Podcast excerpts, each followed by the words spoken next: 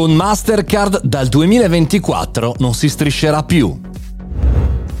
Buongiorno e bentornati al caffettino, sono Mario Moroni in questo podcast giornaliero davanti alla macchinetta del caffè, sicuramente una delle tematiche un po' anni 80 devo dire la verità, ma anche forse un po' prima, era la strisciata della carta di credito, non davanti alla macchinetta del caffè ma che ne so, una cena, un pranzo in un negozio. Bene, chiaro, forse da un punto di vista romantico la banda magnetica è stato proprio il primo punto cashless, contactless mi verrà verrebbe da dire quasi, nel senso che a differenza del cash, delle monete e delle banconote, è stato un primo punto, no? Però ad oggi arriva questa notizia perché da dopodomani, praticamente dal 2024, verrà tolta eh, sulle Mastercard e successivamente anche su tutte le altre carte di credito. C'è da dire però per completezza che era da un po' che non strisciavamo più, nel senso che effettivamente è un qualcosa di qualche decennio fa, perché negli ultimi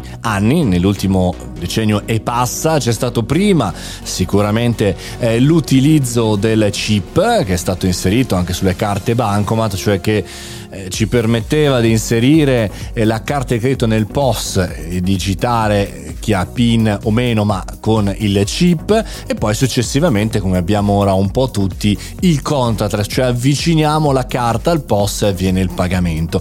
Chiaro, il prossimo futuro, se non il presente, è anche la scomparsa non solo della banda magnetica, ma anche direttamente della fisicità della carta di credito, avendo sul nostro wallet digitale, sul nostro smartphone, la carta di credito. È chiaro, ci sono degli utenti eh, magari che non sono così pronti, che non si fidano dello smartphone e che quindi faranno un po' più fatica ad avvicinarsi, però banda magnetica a parte, chip a parte, chiaramente il nostro smartphone continuerà ad essere sempre di più il nostro portafoglio. E poi non è detto, aggiungiamo, perché abbiamo imparato dalla pandemia anche che tanti utenti tradizionali sono diventati magicamente digitali, non è detto che ci sia la necessità di pagare in loco, perché click and collect, che è la modalità, la possibilità di ordinare online un prodotto e di ritirarlo solamente in un negozio, è tra i modelli più funzionali e più voluti delle omnicanalità del mondo eh, del retail e degli acquisti. Quindi probabilmente non ci sarà neanche bisogno di avere